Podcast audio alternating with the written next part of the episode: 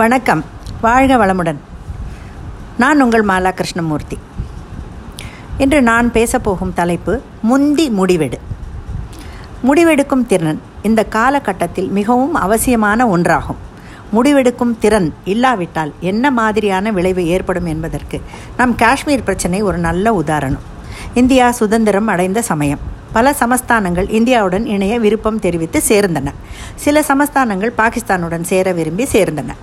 காஷ்மீர் மன்னருக்கு மட்டும் இது பற்றி உடனடியாக ஒரு முடிவெடுக்க முடியவில்லை. அவர் காலம் தாழ்த்தினார். அந்த தருணத்தில் பாகிஸ்தான் அனுப்பிய கூலிப்படையினர் காஷ்மீருக்குள் நுழைய காஷ்மீர் மன்னர் தான் இந்தியாவுடன் சேர விரும்புவதாக தகவல் அனுப்பினார். இந்திய படைகள் காஷ்மீருக்கு செல்வதற்குள் பாகிஸ்தானின் கூலிப்படையினர் காஷ்மீரின் ஒரு பகுதியை பிடித்துவிட்டனர். இது எல்லோருக்கும் தெரிந்த சரித்திரம் என்றாலும் முடிவெடுக்கும் திறன் இல்லாவிட்டால் என்னென்ன விளைவுகள் ஏற்படும் என்பதற்கு காஷ்மீர் ஒரு படிப்பினை. முடிவெடுப்பது ஒரு கலை. சிலர் இருக்கிறார்கள் முடிவெடுக்க இது சரியான நேரம் அல்ல அந்த விஷயத்தை கொஞ்சம் மாற போடலாமே பிறகு பார்த்து கொள்ளலாமே என்று சொல்வார்கள். ஆனால் பிசினஸ் உலகில் இது சரி வராது. முடிவுகள் எடுக்க நூறு சதவிகிதம் சரியான உகந்த தருணம் என்று எதுவுமே கிடையாது. ஒரு செயலை தொடங்கும் முன் நன்றாக சிந்திக்க வேண்டும். பிறகு தொடங்கிவிட்டால் அதை முடித்து வைப்பது நம்முடைய உழைப்பும் ஆர்வமும் தான்.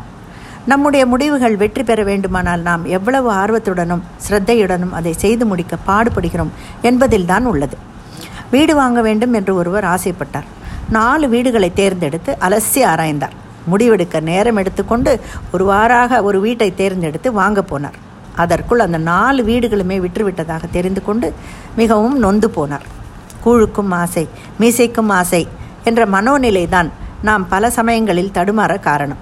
என்ன சமைப்பது? என்ன உடை உடுத்துவது? போன்ற சின்ன விஷயங்களில் கூட சிலரால் சட்டென்று முடிவு முடிவெடுக்க முடியாமல் பலரை அபிப்பிராயம் கேட்டுக்கொண்டு தடுமாறுவார்கள். சாப்பாடா டிபனா காப்பியா டீயா? என்று ஹோட்டலில் சர்வர் கேட்டால் ஏதாவது ஒன்றுதானே முடிவாக சொல்ல முடியும். இரண்டும் வேண்டும் என்று சொல்ல முடியாது அல்லவா? அது போல தான் வெளிநாட்டு மாப்பிள்ளை வேண்டவே வேண்டாம் என்றால் எங்கள் பெண். நாங்களும் உள்நாட்டில் தேடு தேடு என்று தேடினோம். ஒரு வரனும் செட் ஆகவில்லை. இரண்டு வருடங்களுக்கு பின் நன்றாக கடைசியில் வந்த நல்ல வரன் யுஎஸ்ஏ பையன்தான். நாங்கள் அவளை பலவாறு சமாதானப்படுத்தி முடிவெடுக்க சொன்னோம்.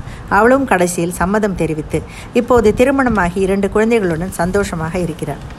நம் முதல முதலமைச்சர் ஜெயலலிதா அம்மா அவர்கள் டக்கென்று முடிவெடுப்பதில் மிகவும் பிரசித்தமானவர்.